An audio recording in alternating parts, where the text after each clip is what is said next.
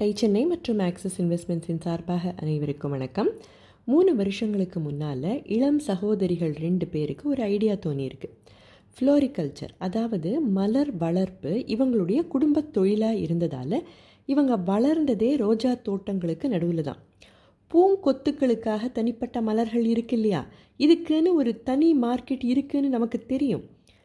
பூஜைகளுக்காக உபயோகப்படுத்தும் பூக்களுடைய மார்க்கெட் இந்த பூங்கொத்து மார்க்கெட்டை விட நாலு மடங்கு அதிகம். தவிர நாற்பது பர்சன்ட் பூக்கள் வேஸ்டாக தான் போகுதுன்னா அதில் ஒரு சுவாரஸ்யமான தொழில் வாய்ப்பு இருக்குன்னு தானே அர்த்தம். பெங்களூரை சேர்ந்த சகோதரிகள் யசோதா மற்றும் ரியா. பளிச்சுன்னு அவங்களுக்கு ஒரு ஐடியா தோணியிருக்கு. லட்சக்கணக்கானவங்க நம்ம நாட்டில் தினம் காலையில் ஏதாவது ஒரு விதத்தில் பூஜைகள் செய்கிற பழக்கத்தை வச்சுருக்காங்க. அதுக்கு பூக்கள் வேணும். ஒன்றா முந்தின நாள் போய் வாங்கணும். இல்லைன்னா காலையில் போய் வாங்கணும். இல்லை ஒரு சிலருக்கு மட்டும் காலையில் யாராவது வந்து கொடுத்துட்டு போவாங்களா இருக்கலாம்.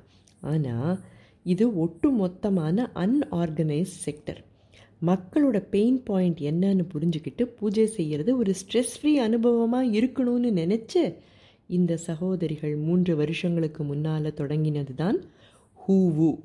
கன்னடத்தில் ஹூவுன்னா பூ.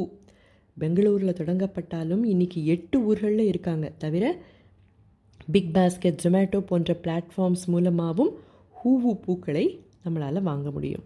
வாடிக்கையாளர்களுடைய எந்த பெயின் பாயிண்ட்டை இவங்க சால்வ் செய்கிறாங்கன்னு யோசிச்சு பாருங்கள் பூஜை பூக்கள் மார்க்கெட்டில் ஒரு பெரிய கேப் இருக்குது ஏகப்பட்ட வருஷங்களாக ஒரே மாதிரி தான் நடந்துக்கிட்டு வந்திருக்கு இந்த மார்க்கெட் சப்ளை செயினில் இருக்கிற பல ஓட்டைகள் காரணமாக கிட்டத்தட்ட நாற்பது பர்சன்ட் பூக்கள் வீணாகி போய் தூர தான் போடுறாங்கன்னு தெரிய வந்திருக்கு. இதையெல்லாம் மீறி வாடிக்கையாளர்கள்கிட்ட போய் சேர்ந்து கொஞ்ச நேரத்திலேயே பூக்கள் வாடி போக தொடங்குது இல்லையா? ஏன்னா தோட்டத்திலிருந்து கஸ்டமர்ஸ் கிட்ட போக பல கைகள் மாறி போகும். ஒவ்வொரு கை மாறும் போதும் பூக்களுடைய குவாலிட்டி குறையும் விலையும் அதிகமாகும். ஹூவில் பூக்களை வீணடிக்காத ஒரு சப்ளை செயினை உருவாக்கணும் அப்படிங்கிறது தான் இவங்களுடைய எண்ணம். மலர் தோட்டங்களுக்கு நேரடியாக போய் அங்கே இருக்கிற பூக்களை நேரடியாக வாங்கி வாடிக்கையாளர்களுக்கு எவ்வளவு சீக்கிரம் கொண்டு போய் சேர்க்க முடியுமோ அவ்வளவு சீக்கிரம் கொண்டு போய் சேர்க்கறதுல தான் இவங்க கவனம் அதிகமாக இருக்குது இது மட்டும் இல்லை புதுமையான பேக்கேஜிங் மற்றும் ப்ராசஸிங் வேறு. இதனால் பூக்கள் பதினைந்து நாட்கள் வரை உபயோகப்படுத்துகிற நிலையில் இருக்குமா? மூணே வருஷங்களான இந்த தொழிலை நடத்துறதுல சேலஞ்சஸ் இல்லாமலாம் இருந்திருக்கும்? எப்படிப்பட்ட சேலஞ்ச் இவங்களுக்கு இருக்குது எந்த மாதிரியான விஷயங்கள் இவங்களை தூங்க விடாமல் செய்யுதுன்னெல்லாம் தெரிஞ்சுக்கணுன்னா அடுத்த பகுதி வரை காத்திருப்போமா? சமீபத்தில் யசோதா மற்றும் ரியாவை பற்றி தெரிஞ்சுக்கிற வாய்ப்பு கிடைச்சிது.